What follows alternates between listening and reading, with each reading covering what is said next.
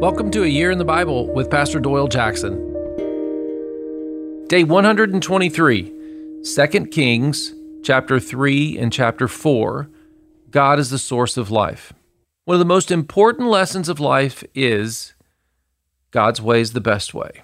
I don't know why it's so hard for us to follow. I've given you everything you need, God says. Just one thing leave the tree in the middle of the garden alone. Don't touch it. What do we do? We keep listening to the lies. As you read today, make note of the lies that we still face today that keep us from truly trusting God. Secondly, look for the ways that God shows up for those who trust Him. And then finally, trust God today, tomorrow, and the next day, and then the next. 2 Kings 3 Joram succeeds his father Ahab as the king of Israel.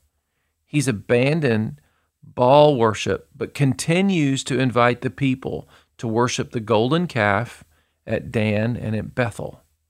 He has trouble with the king of Moab, and he asks Jehoshaphat, the king of Judah, to go with him to deal with the problem.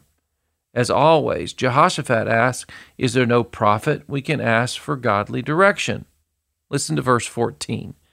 Elisha said, As the Lord of hosts lives, before whom I stand, where it were it not that I regard the presence of Jehoshaphat, the king of Judah, I would not look at you nor see you. I mean, Elisha wouldn't have anything to do with the king of Israel if it wasn't for the fact that Jehoshaphat is there. This makes me think Israel brings Judah along because they know that they will get God's help. you have any ungodly friends that do that to you? If we take Doyle along, God will protect us. So let's go do this crazy stuff, you know? They don't fear or serve God, but like Laban, you remember how he used Jacob to keep him around for the blessing? Well, how about the king of Moab? He will sacrifice his son. This is horrible. He will sacrifice his son in hopes that it'll bring him victory. We have people today who think that children might get in the way of their future plans and dreams, so they sacrifice their children.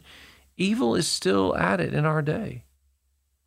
Chapter 4, we have the recent widowed wife of a prophet, okay? And the debt agencies will not absolve her financial crisis just because she's godly, nor because she is a widow. She has to pay the debt. She comes to the man of God, Elisha. He says, borrow some jars. And God is her source for the debt, and then some. She fills them with oil, sells them, pays off her debt, and has money to live on. In the same chapter, God inspires a godly woman of some means from Shunem, a city along the Jezreel Valley, to make a super nice guest quarter for Elisha to use. She invests in God and in a godly venture and you and I need to do the same thing. It's powerful. Let's pray. Lord, thank you for showing me your kingdom. Help me trust you as my source and to share with others in Jesus' name. Amen. Hey, keep reading. Has God done a miracle for you? Why don't you email me at pastor at tcnd.org?